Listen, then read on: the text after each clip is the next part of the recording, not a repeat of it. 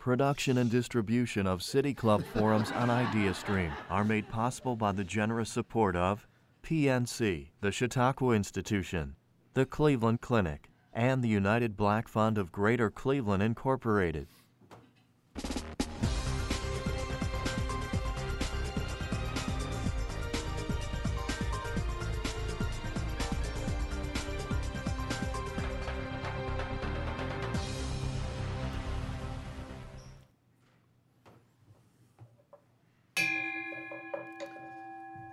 Welcome to the City Club.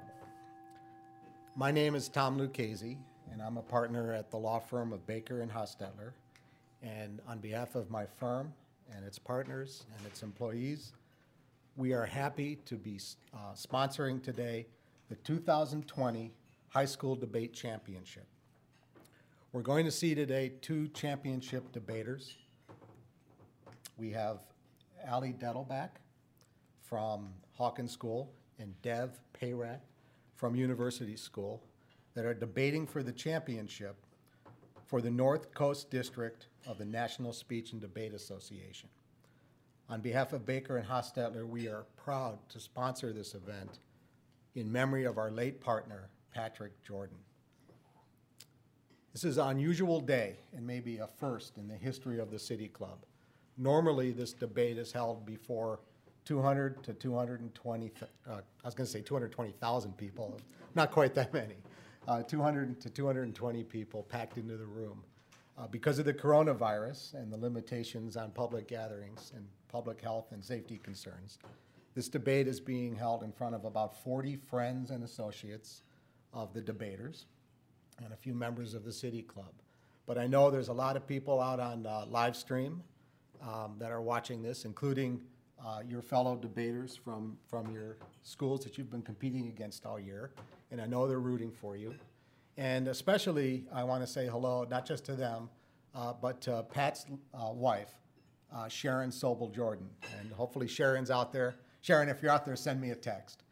Um, but Sharon uh, couldn't be here today. This is the first debate in 26 years that she's missed. Um, our law firm has been sponsoring this in memory of Pat for 26 years. He died uh, in 1995. Um, Pat, I wanted to say a few words about Pat because the purpose of sponsoring this, in, or, in, addition to supporting the students, was to keep Pat's memory alive. Pat was a championship debater. Uh, Pat was a big Irishman, a big, bald Irishman who was larger than life. I can still, I worked with Pat. I had the privilege of working with him a lot uh, before he died. Uh, he was left handed.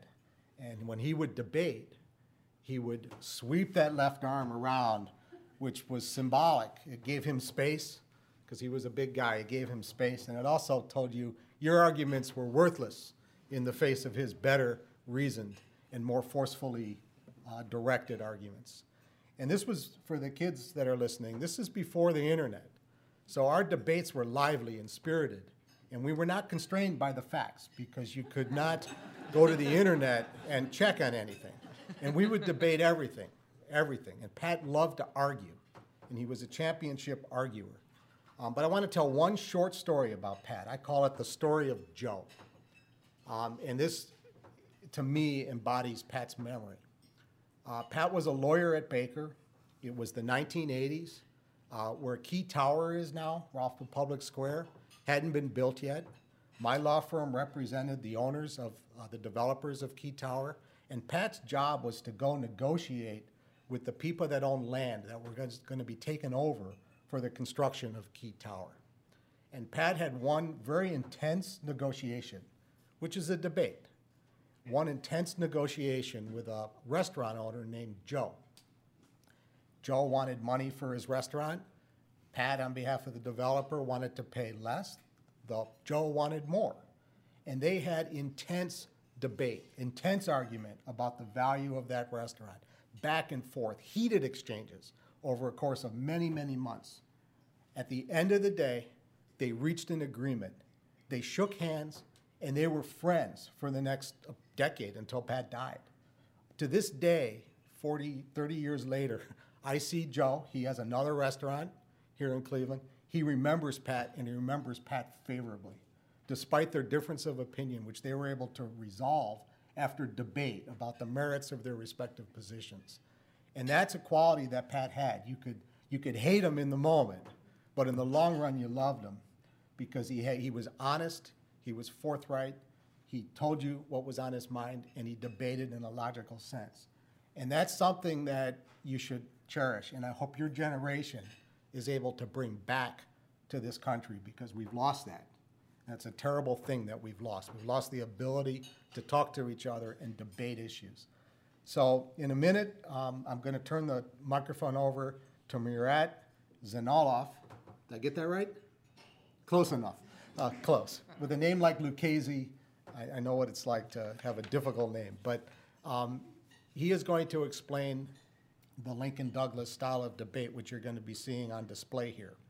So, in memory of Pat and in honor of these two excellent debaters, um, let's get off to a good start and welcome everybody. And here we go.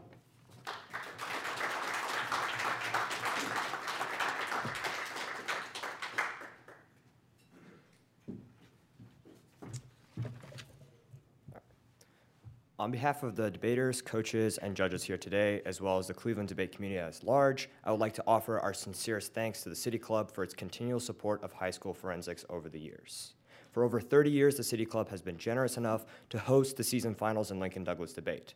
I know I speak for everyone in the debate community when I express our immense gratitude to Baker Hostetler, which has sponsored the championship for over 20 years in memory of partner Patrick J. Jordan, a highly respected trial lawyer at the firm who died in 1995. Thank you so much for everyone at Baker Hostetler for giving debate this moment in the spotlight. It is an activity that has touched the lives of thousands of Cleveland area teens over the years and hopefully will inspire countless more over the years to come. Today's debate has a panel of three judges Daniel Doza, a staff attorney at Nueva Luz Urban Resource Center, Mark McCandless, the head coach at Brecksville Broadview Heights High School, and Vicky Balzar, who continues to actively serve debate community after retiring from coaching at Mid Park and Magnificat High Schools. The two debaters sitting in front of you on stage today are both incredibly talented and have worked very hard to get here. On my right, Dev Peyrat, a sophomore from University School, coached by Mr. P- Peter Pake and James Lewis and Allie Dettelbach on my life, right, sorry, left, a junior from Hawken, coached by Mr. Bob Schertz. Both Allie and Dev, along with Nehal Sugarapati and William Liu, qualified for the national tournament in June. This is a Lincoln Douglas debate, which means that c- competitors must evaluate current political and social issues through a value based lens. Resolutions in LD look beyond simply the benefits or effectiveness of policies and mandates, but at their fundamental morality or justice. Each debater will present a value which they claim is the ultimate good to be achieved in the context of the round, a value criterion, a way of clearly measuring who best achieves the value, and a constructive, who best explains how their side best meets the burden of the value criterion. Each debater has a chance to cross examine the other after the case is initially presented. They have uh, also will have opportunities to rebut their opponent's points.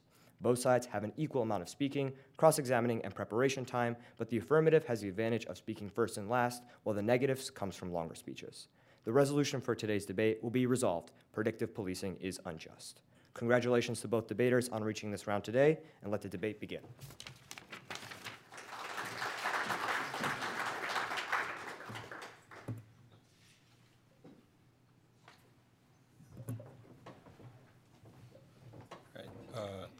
Judges, are all of you ready? Allie? Yeah. All right. With that, I'll begin. I affirm the resolution resolved predictive policing is unjust. Thus, my value, the ultimate imperative of today's round, is justice, defined as giving each their due, as all people have intrinsic worth that we ought to respect. The best value criterion or standard to achieve justice is reducing structural oppression, defined as the tendency of institutions to promote hierarchies disproportionately harming certain peoples. You prefer this value criterion because when a, gr- when a group of people are disenfranchised, power disparities occur, and those with power are left to abuse those without it unimpeded. Those without power cannot pursue goals or ends, and ultimately, their value as humans and the dues that they ought to be given are not respected. Thus, the impacts of public policies ought to be distributed evenly. My first contention is that predictive policing is discriminatory. There are four ways in which predictive policing harms minority communities. First, through bias from analysts. Eric Bakke of NYU explains in 2014 that the predictive power of algorithms hinges on both the analyst's role in designing the model and the data input. Analysts take an active role in data mining. This allows analysts to influence which variables algorithms take into account and ingrain their positive and normative decisions into future predictions. The second way is implicit police biases. Predictive algorithms rely on data recorded by law enforcement, and as Rashida Richardson of NYU writes in 2019, predictive algorithms are built on data produced during periods of flawed, racially biased, and unlawful practices and policies. If predictive policing systems are informed by such data, they cannot escape the legacies of the unlawful or biased policing, prac- policing practices that they are built on. Thus, previous po- policing pol- biases just remanifest themselves in predictive algorithms, and minority communities are only further stigmatized, creating a feedback loop of discrimination. The third way is active police biases. Matthew Valisic of, NY- of LSU explains in 2018 that knowing that they are in a prediction area may heighten the awareness of police officers in ways that amplify biases. A minority individual observed in a prediction area may be more likely to be subject to biased police actions than the same individual observed outside of a prediction area. The fourth way is hampering reintegration. As William Wong of Middlesex University explains in 2015, the use of predictive policing could lead to a stigmatization of former criminals who have served their sentence, and could therefore undermine their resocialization and reintegration into society. The attention of the police in handling cases of individuals with criminal history might trigger some risk of reoffense. In these four ways, predictive policing has perpetuated biases, which has been proved empirically. Dr. Kristian Lum writes in 2016 when predictive policing has been implemented, areas with largely non white and low income populations experience about 200 times more drug, drug arrests than areas outside of these clusters. In contrast, estimates suggest that drug crimes are much more evenly distributed. Ultimately, then, predictive policing unfairly discriminates against minority communities and perpetuates structural oppression. My second contention is that predictive policing lacks accountability. Predictive policing algorithms have also evaded democratic checks. This occurs for two reasons. First, they're developed by private corporations. Andrew Ferguson of Washington University explains in 2017 that predictive policing algorithms are built in the private sector and thus are proprietary technologies belonging to corporations. This means that predictive policing algorithms have managed to avoid oversight of any sort. Second, because these algorithms are too complex. Ferguson furthers, explaining that the complexity of the algorithms makes it nearly impossible for third parties to check the algorithm for flaws. This is further compounded by machine learning algorithms used by predictive policing technology. According to Scanlon of Brigham Young University in 2019, once these algorithms begin learning, it becomes impossible for even the original programmers to understand the changes made to the processes behind the algorithms. This lack of accountability manifests itself in an accountability gap. Mayer 19 explains that since law enforcers cannot fully understand and interpret the outcomes of the software and deem the outcomes as sufficient input for decision making, officers cannot deduce biases in the model and it becomes unclear who is responsible for decision making. This allows officers to avoid culpability or checks on their behavior. Additionally, this accountability gap also stops real reform in law enforcement. Backy 14 explains that the appearance of a neutral mechanism knocks the wind out of the sails of social justice movements working to redress these wrongs. Police departments can respond to such movements by claiming they have already instituted the desired change, even while that change proves hollow. So ultimately, a lack of accountability and an accountability gap ensure that discrimination against minority communities persists. Further, that absence of oversight makes predictive policing an illegitimate use of power by the state, as it's instituted through an exclusionary po- process. Policies that are implemented in such a way ignore the interest of minorities and perpetuate power disparities. Thus, even if predictive policing produces positive benefits for communities, it's inherently unjust. My third and final contention is that predictive policing makes policing more difficult for police officers. There are two ways in which the effectiveness of law enforcement is reduced by predictive technologies. First, complex algorithms. According to Mayor 19, if law enforcers do not understand the factors that lead to an increased chance of crime, the effectiveness of their actions might be reduced. Predictions that are derived on algorithms are opaque and hard to interpret. Second, by citizen distrust. When predictive algorithms rely on data reported by citizens rather than by police, they fail to produce benefit. Shapiro 17 explains that foreign born citizens and non US citizens are less likely to report crimes that are US born citizens. Neighborhoods that have large immigrant populations may thus be excluded by the algorithm. Ferguson 17 furthers, writing that crimes like sexual assault, domestic violence, and fraud tend to be underreported. Some communities, frustrated with current policing practices, simply decline to report crimes. Half of all crimes with victims go unreported. Empirically, both of these warrants have been proven. Saunders of the RAND Corporation explains in 2016 that predictive models have identified less than 1% of homicide victims. Ultimately, then, we ought to affirm, as we ought not subject minority populations to policing practices that fail to protect them. With that, I affirm and stand ready for cross examination.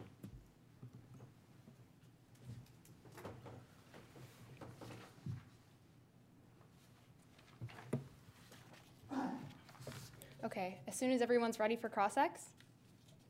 Okay, then let's begin. So let's talk about the notion of structural oppression. Sure. Would you agree that, for instance, if you are being abused and the government is not doing anything about it, you would be structurally oppressed? How? Well, be more specific than that. Like, how do you mean? Sure. Like if you're being uh, physically abused or sexually abused, for instance, you well, would be oppressed. right. Like, I think the government's obligated to try and stop that from happening. Right. So we can agree that that's going to have a big impact under a framework like yours, correct?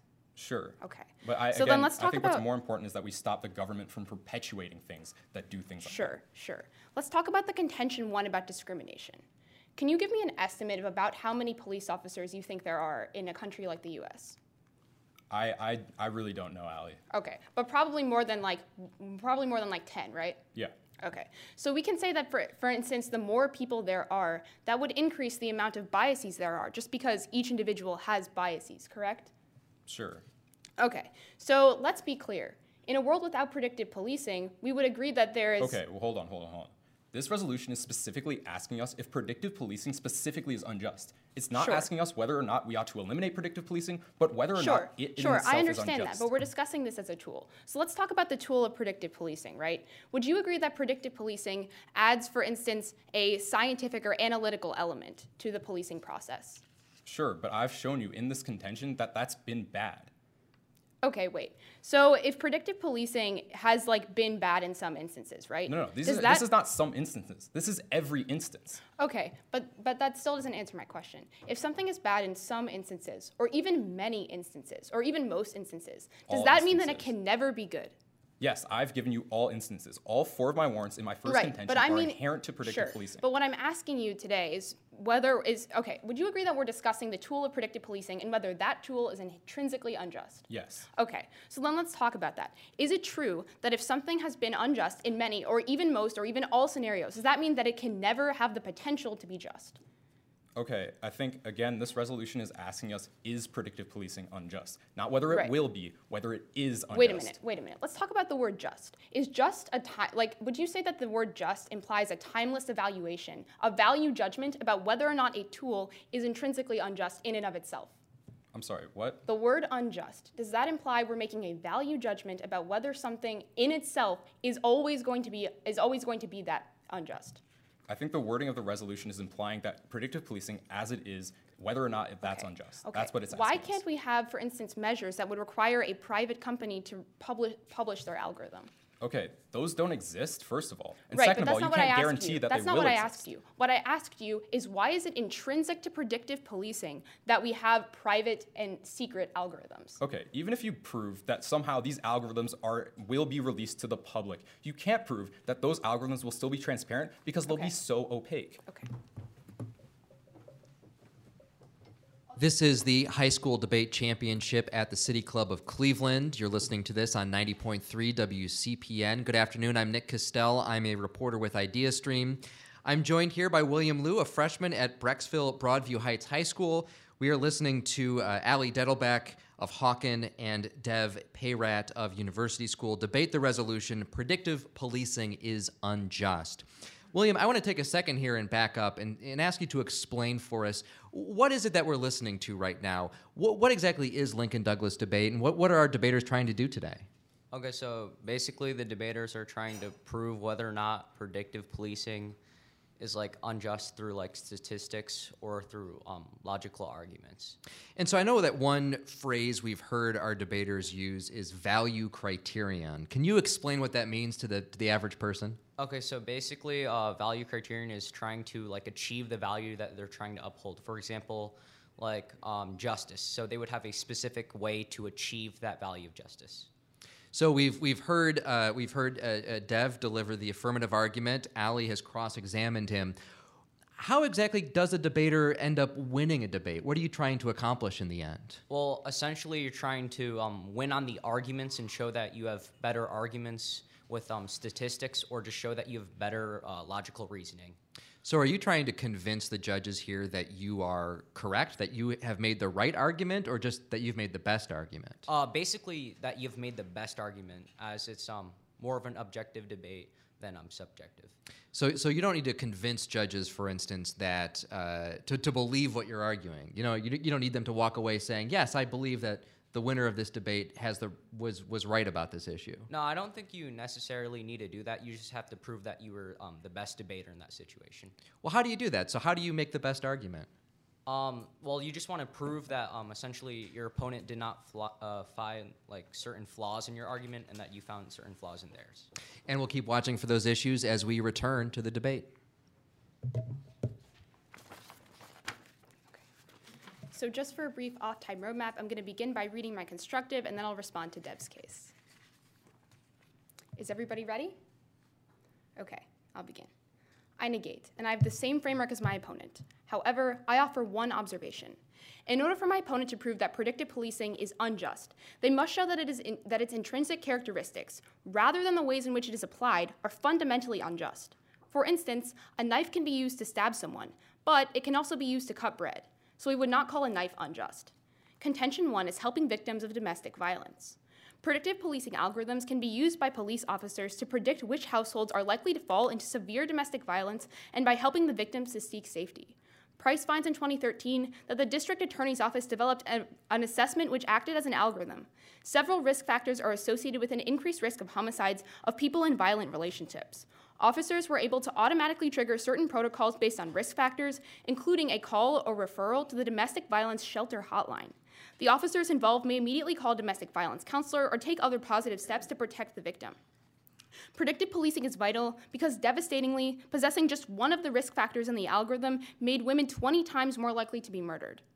Fortunately, Price concludes that nearly a third of the victims who speak to a counselor because of this program eventually seek a protective order, shelter, or other protective services. Thus, predictive policing is the best way to aid victims in imminent danger. This is important because victims of domestic abuse are some of the most uh, structurally oppressed individuals, so we must prioritize their dues first in order to be just. Contention two is protecting the vulnerable from predators. Predictive policing is a vital tool against predators. According to Kim Rossmo, rapists, among other serious offenders, share behavioral characteristics that are innate to all hunters. The concept of using geospatial and other tactical information to construct behavioral patterns has been tested with evidence used to convict criminals. So, predictive policing can assist the police by leveraging the larger quantity of psychological information about the people who commit high volume crimes and use it to predict their actions. The impact of predicting predators' patterns are staggering.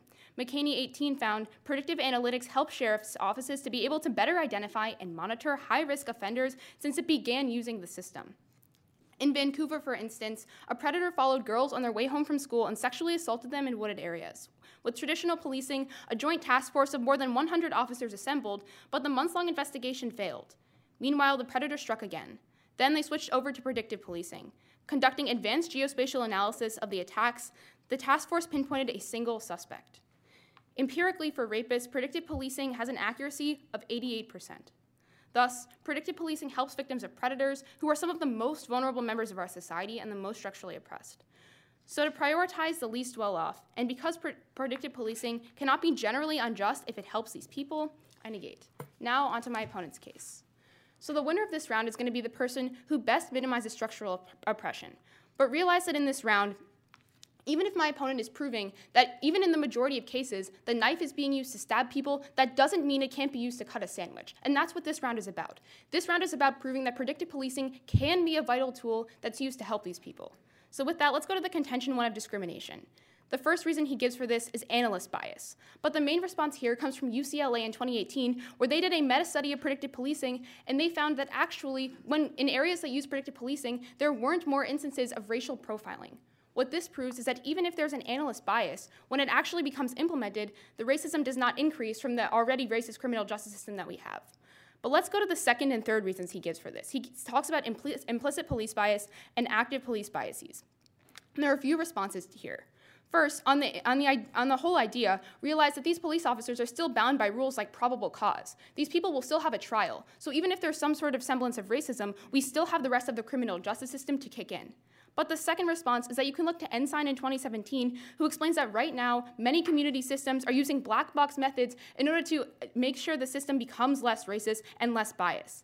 That's why Lindsay in 2018 corroborates that there are systems right now who have edited their algorithms to make them less racist and to make the implementation of them less racist. But let's go to why you actually vote for me off of this very issue. which comes from Chan in 2016, who explains that every single time an algorithm is going to be better than human discretion.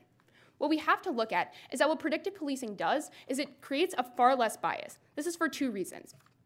First, there are more police officers than there are algorithms.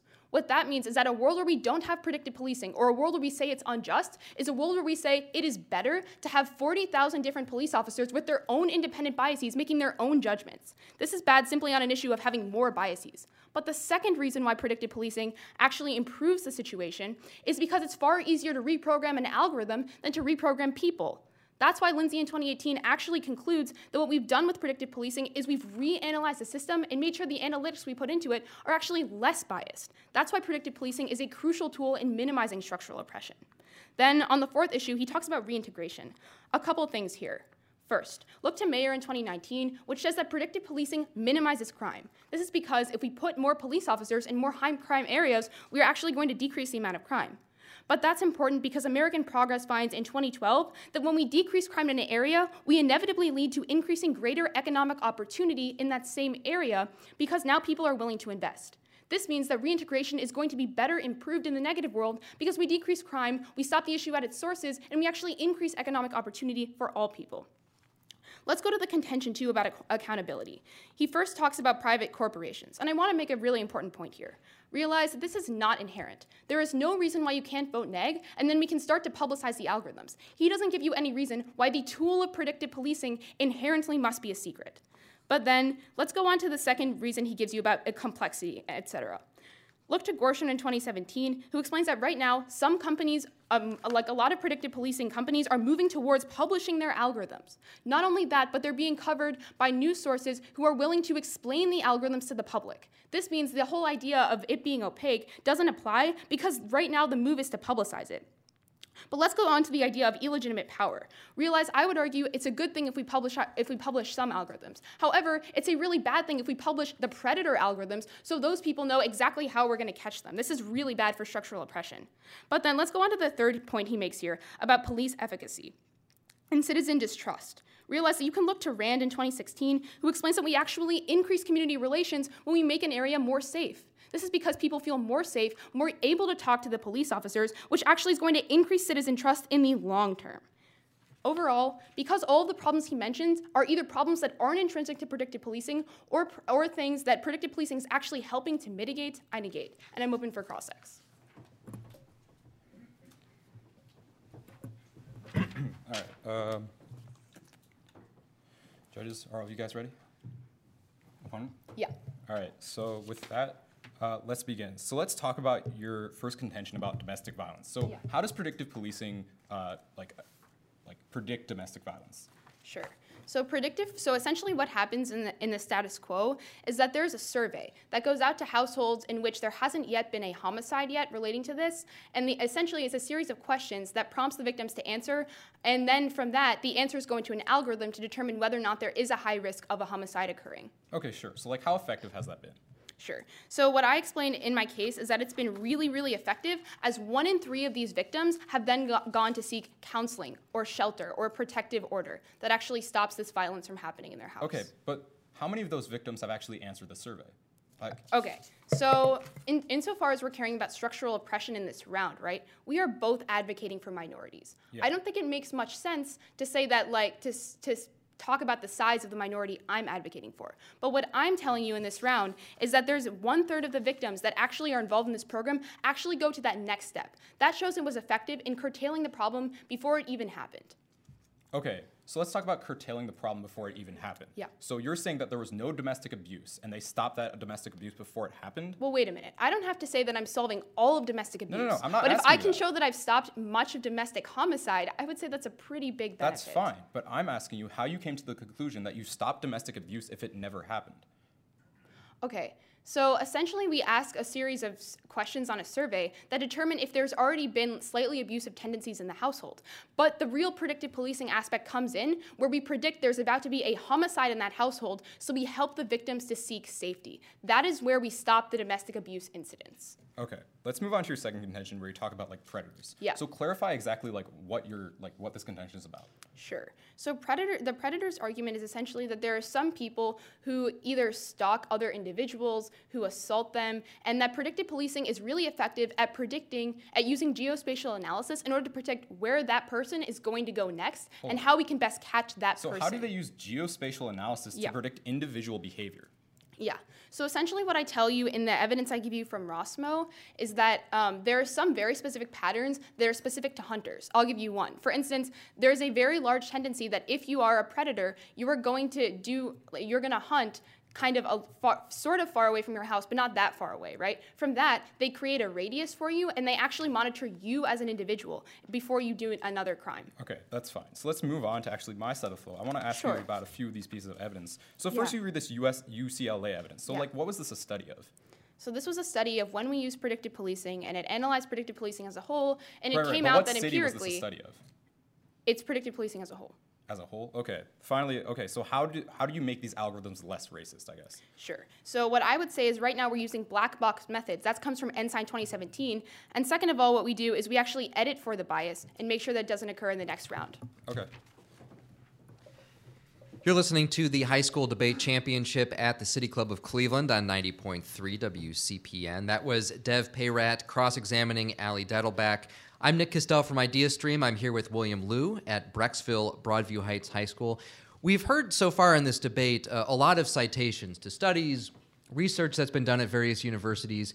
Could you explain for us here how do you do the research necessary to, to be able to cite those sources live in a debate like that?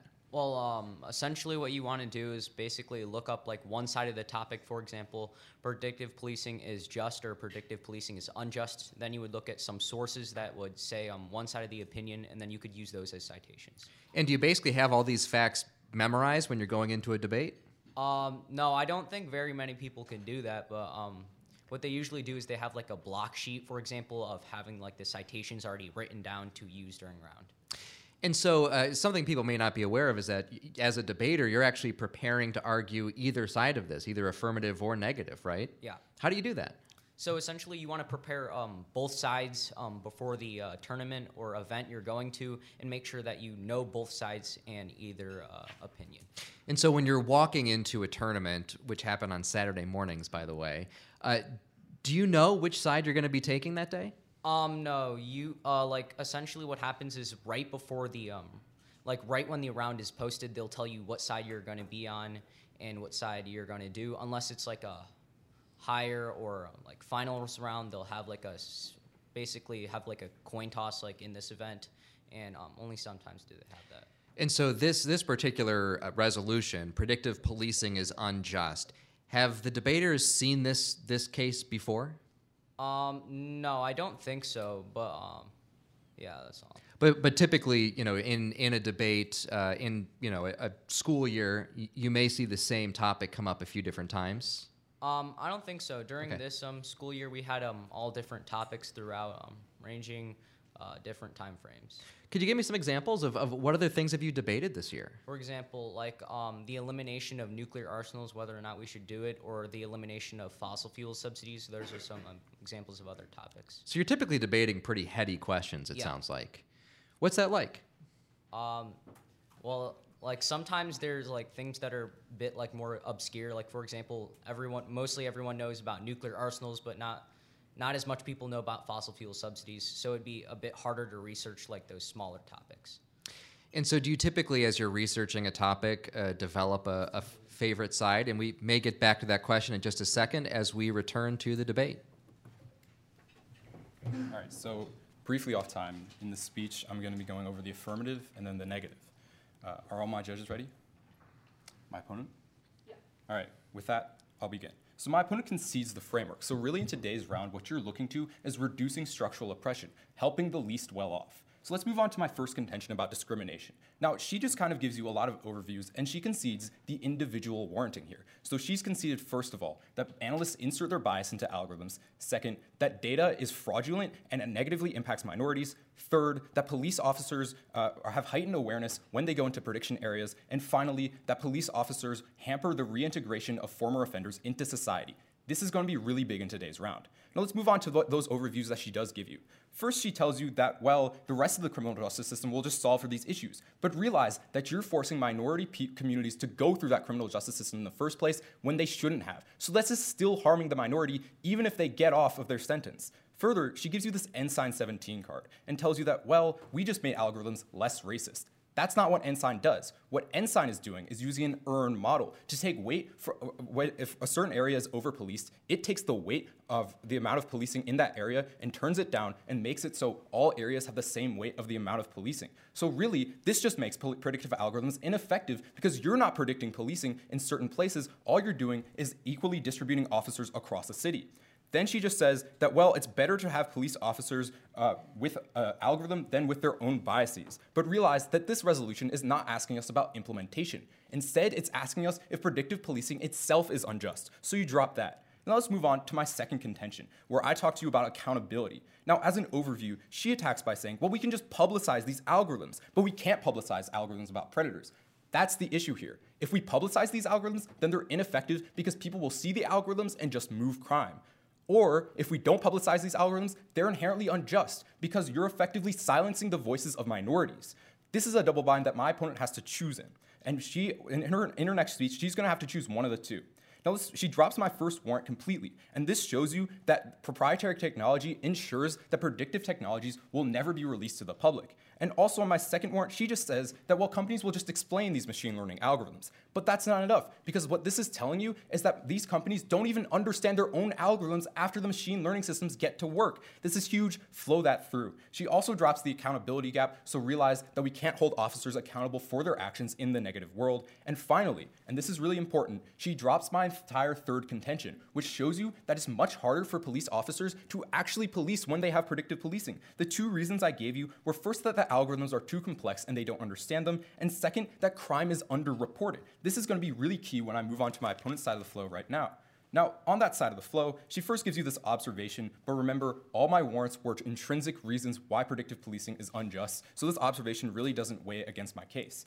Now, on her both of her contentions, these are both reliant on the idea that predictive algorithms can actually predict where crime is occurring and she conceded my third contention, which shows you that they can't predict where crime is occurring. First of all, because officers don't know what they're doing when they go to a location where they're where they've where crime has been marked, and second of all, because it fails because many many crimes are underreported. Specifically, the crimes my opponent's talking about. So my opponent's failing to actually promote these things to actually uh, mitigate structural oppression in domestic violence and predatory situations. Then you also realize that she drops the empiric evidence that I gave you that shows you that only 1% of victims were actually predicted by predictive policing. This is huge because I'm showing you here that neither of these contentions can actually flow because you can't actually predict the victims. Now, furthermore, let's move on to my opponent's individual contentions. Her first contention is about domestic violence, but realize this is reliant on victims answering the surveys. Their abusers can easily stop them from answering the surveys, so there's really no impact here. And her second contention is about predators, but realize this requires blatant, blatant privacy violation and stalking of individuals, which ultimately creates a dystopian police state. So with that, I affirm.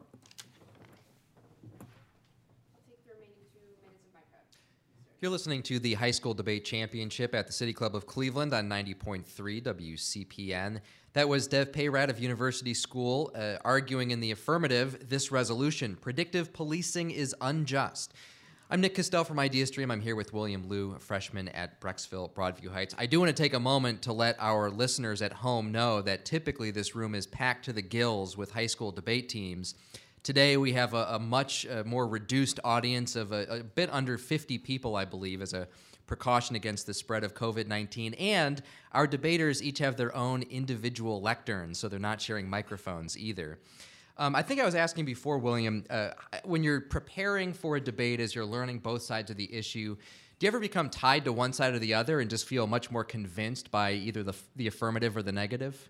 Well, um, I don't think that happens really often, but sometimes when the um, sides are really one sided, your um, opinion could get changed. And, and, do you ever feel like you have to get up there and, and make the best argument you can for something you, you just don't believe in? Yeah, sometimes you really don't believe in like a certain side of the argument, but you have to argue it anyway. Could, could you describe a little bit about what, what's that like? I mean, how do you still go out there and make your best case if in your heart you think this isn't right? Well, um, you basically have to look at a point of view in which you just have to argue the argument itself, and you don't have to actually like believe in it. So you just have statistics and logical arguments of another side that you don't believe in. Do you feel like you've learned anything from that process of, of sort of gaming out how different arguments might be made? Yeah, um, you get to learn like um, the other side of an argument, or see how like other people see a certain side of the argument. Now, I think I said before, uh, often these debates happen on Saturday mornings. Could you describe what, what's that like for people who may not be familiar? Well, sometimes it's like kind of hard to wake up because it's usually like at six or seven in the morning, but eventually, like one or two or hours in, you usually wake up.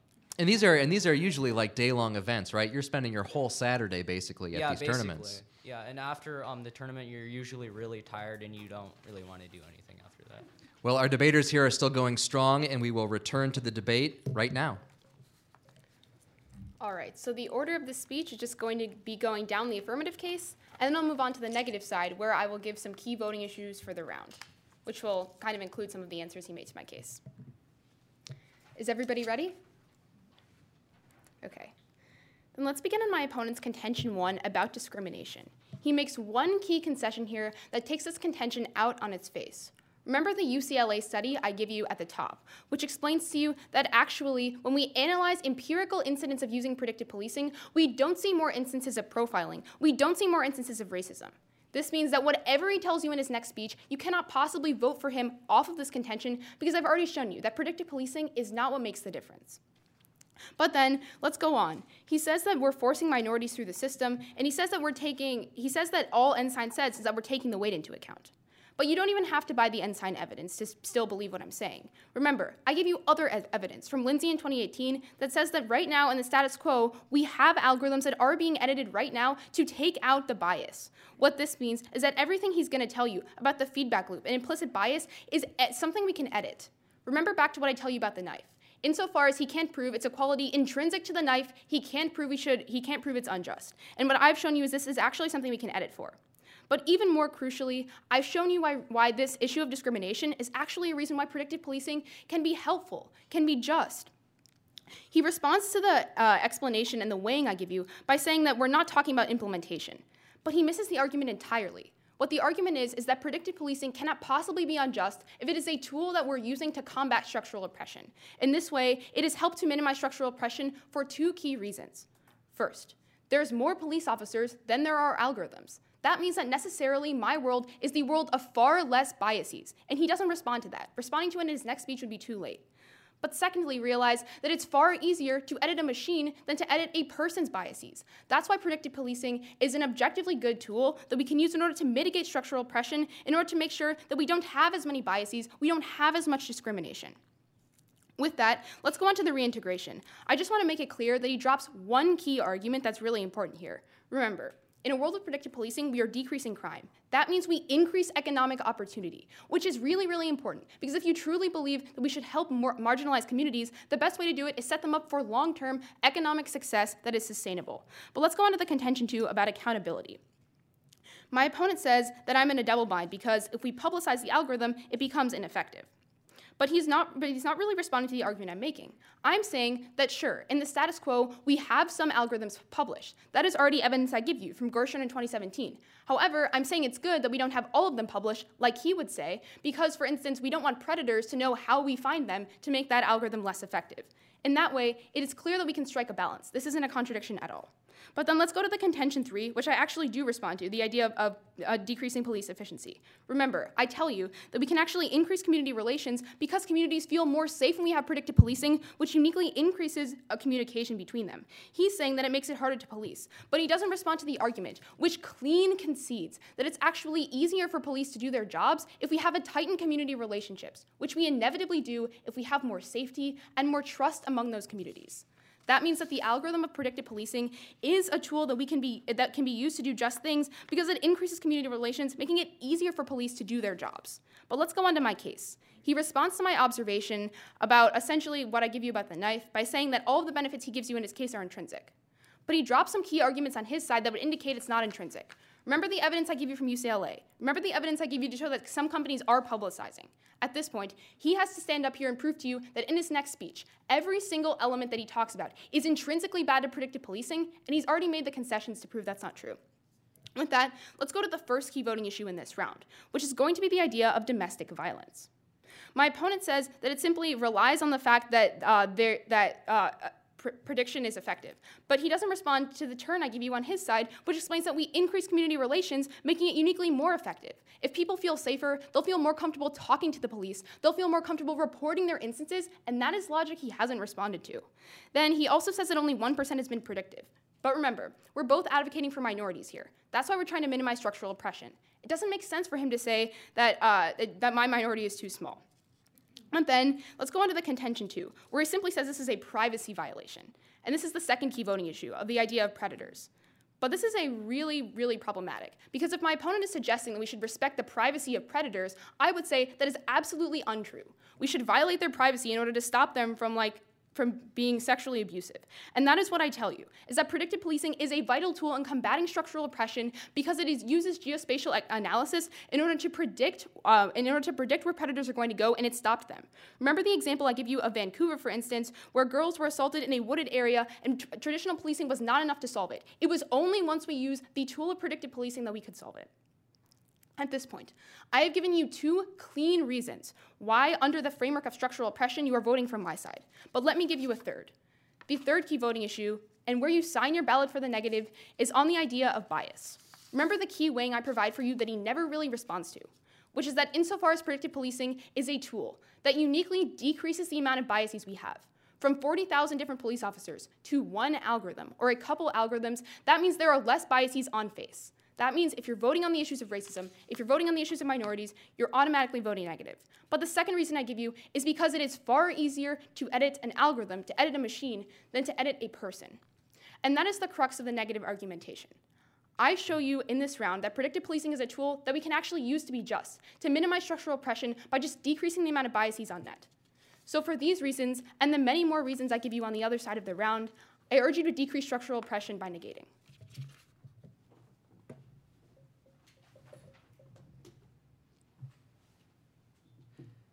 This is the High School Debate Championship at the City Club of Cleveland on 90.3 WCPN. You were just listening to Allie Dettelbach deliver the negative argument. Uh, we will soon hear from Dev Peyrat, a sophomore at University School. They're debating the resolution Predictive Policing is Unjust. I'm Nick Castele from IdeaStream. I'm here with William Liu at Brecksville Broadview Heights High School. Could you explain when, when you get to the later part of the debate here, you've done your cross examinations, you've delivered some speeches. What are you trying to do at the end to bring things home and, and make your point? So essentially, you want to like wrap things up by showing like on what points you like definitely won, on what points your opponent didn't address, and that like certain points that flowed through the round basically and that's how you want to establish your key voting issues. Well who gets to determine the terms of of you know the, the frame of the debate which points you're trying to make and which points you won or lost? Isn't that up to the judges? Well i mean certainly on like the flow on which you like take notes of your opponent's case you can see like whether or not they addressed your actual arguments or whether or not they addressed your attacks on their case you can see that um, on your notes so you can see that in your notes. And when you say flow, could you describe what that means for people who so aren't that, familiar? That's basically just like a fancier term for saying like debate notes, or like basically you take notes on your side and you take notes on your opponent's side. And we will now return to the debate. Okay, so in this speech, I'm just going to be giving you guys key voting issues. Uh, judges, are all of you ready? Opponent? All right, with that, I'll begin. So, in today's debate, what you realize is that the negative is presenting you a step towards dystopia, whereas the affirmative is presenting you a step and a block towards that dystopia. And realize that, and the second thing you have to realize in today's debate is that just policies must first of all be transparent, and second of all, non discriminatory. And predictive policing algorithms fail to do both. First, uh, being non discriminatory. This idea, uh, that's my first key voting issue. This idea that predictive policing is making a bad situation worse. Now, realize that my opponent conceded my entire third contention, where I explained to you how predictive policing algorithms are actually extremely ineffective. And when I cross applied this to her case, she just made these two small responses. The first was that, well, she says that, well, my minority is not, my, my, I'm saying that her minority is too small. What I told you is that that impact doesn't occur at all. Because remember, on her first contention, it's completely reliant on victims actually filling out whatever survey. That doesn't happen. And then on her second contention, she tries to respond by saying, Well, I'm telling you to respect the privacy of predators. But remember, I already told you that predictive policing is ineffective at actually predicting people. Remember the 1% statistic. It fails at actually predicting 1% of homicide victims. So realize that we're not monitoring predators, we're not invading the privacy of predators, we're invading the privacy of innocent people. Furthermore, realize that on my first contention, she completely drops all four of my individual warrants and just gives you a bunch of overviews. So let's talk about those overviews. The first one, uh, the first big overview she gives you is that, well, we can just edit machines, not people. But the only actual way she gave you to edit the machine is to make the crime statistics flat to spread police out evenly. So then that's not predictive policing and there's no benefit for it and it's completely ineffective. The other overview she gives you is well, less crime is good because it'll mend relationships with minority communities and police. But realize that less crime comes at the cost of discrimination. She conceded the impact I gave you from LUM 16 that told you that there was 200 times more drug arrests due to predictive policing. That's huge. So realize so let me move on to my second key voting issue and the biggest issue in today's round, which is this idea of transparency and how predictive policing fails to be transparent. Now realize that if you buy my opponent's case, you're buying that we're putting tape over the mouths of minorities. We are stopping from minorities from speaking up and actually uh, because of this lack of transparency. So let's talk about the entire contention. First, she just says there's no double bind because, well, we can strike a balance between just not publicizing the ones about predator, predators and just publicizing everything else. But if we publicize anything, everything else, realize that it becomes completely ineffective because people will just move crime. And further, even if you buy that we just keep the certain algorithms private, it's still unjust because the public doesn't know how that algorithm works. And so realize that there's an accountability gap where officers avoid culpability and checks on their behavior and are allowed to continue abusing minorities. Remember, this is the biggest impact in today's round, and the one that ultimately wins me it because realize that she almost completely concedes this idea of transparency. So with that, I affirm. I'm not gonna, you wanna just fist bump?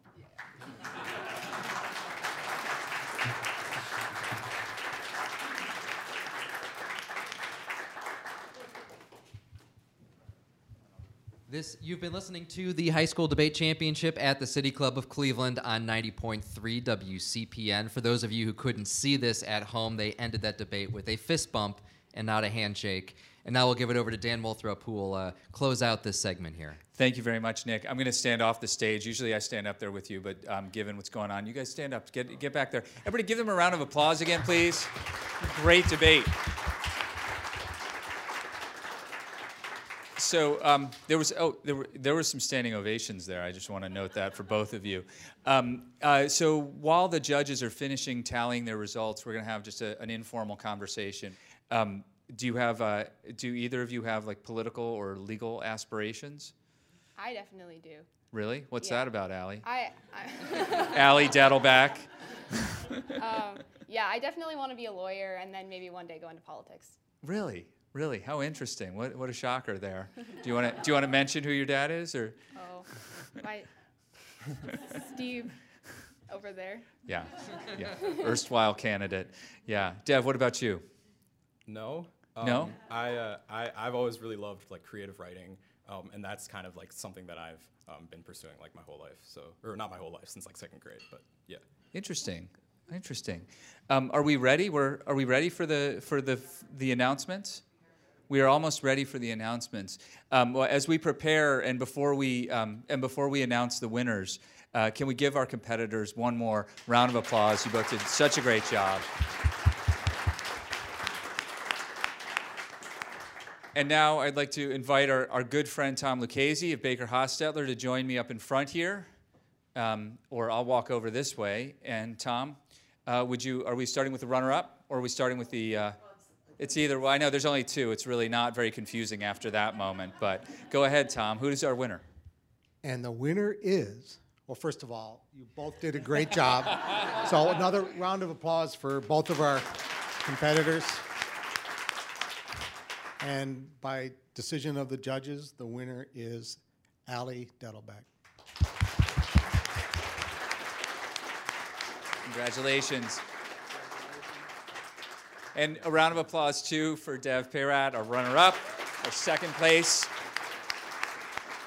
And congratulations too, to Hawken School and to University School. Ladies and gentlemen, thank you for being a part of our forum today. This has been a very special, uh, a special forum. I actually have a script. I just realized that I'm supposed to mention and perhaps read. Um, but this has been a very special forum. Um, and again, uh, in the midst of this uh, coronavirus challenge, I'm really delighted that we were able to provide a forum, provide a platform for our debaters.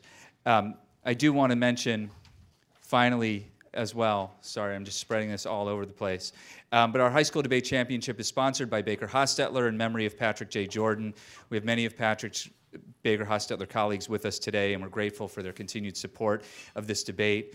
And as you know, we're intent on keeping the community connected even as we battle COVID 19. And we received our first Continue the Conversation contribution earlier this week from Mark Ross. He's managing partner PWC here in Cleveland, also on our board. And, he's, and that contribution is helping us continue to convene our community for online conversations during this challenging time. It's important that we all stay connected.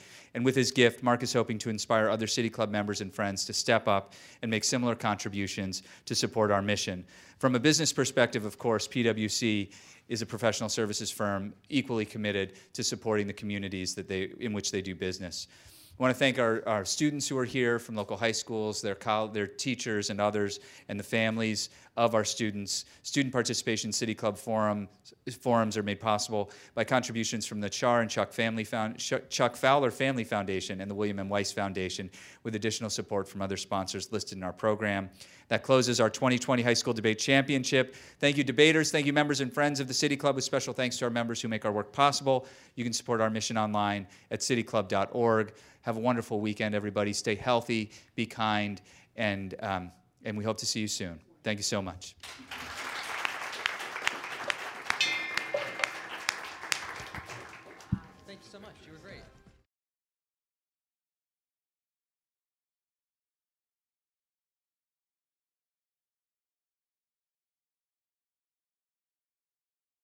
For information on upcoming speakers or for podcasts of the City Club, go to cityclub.org.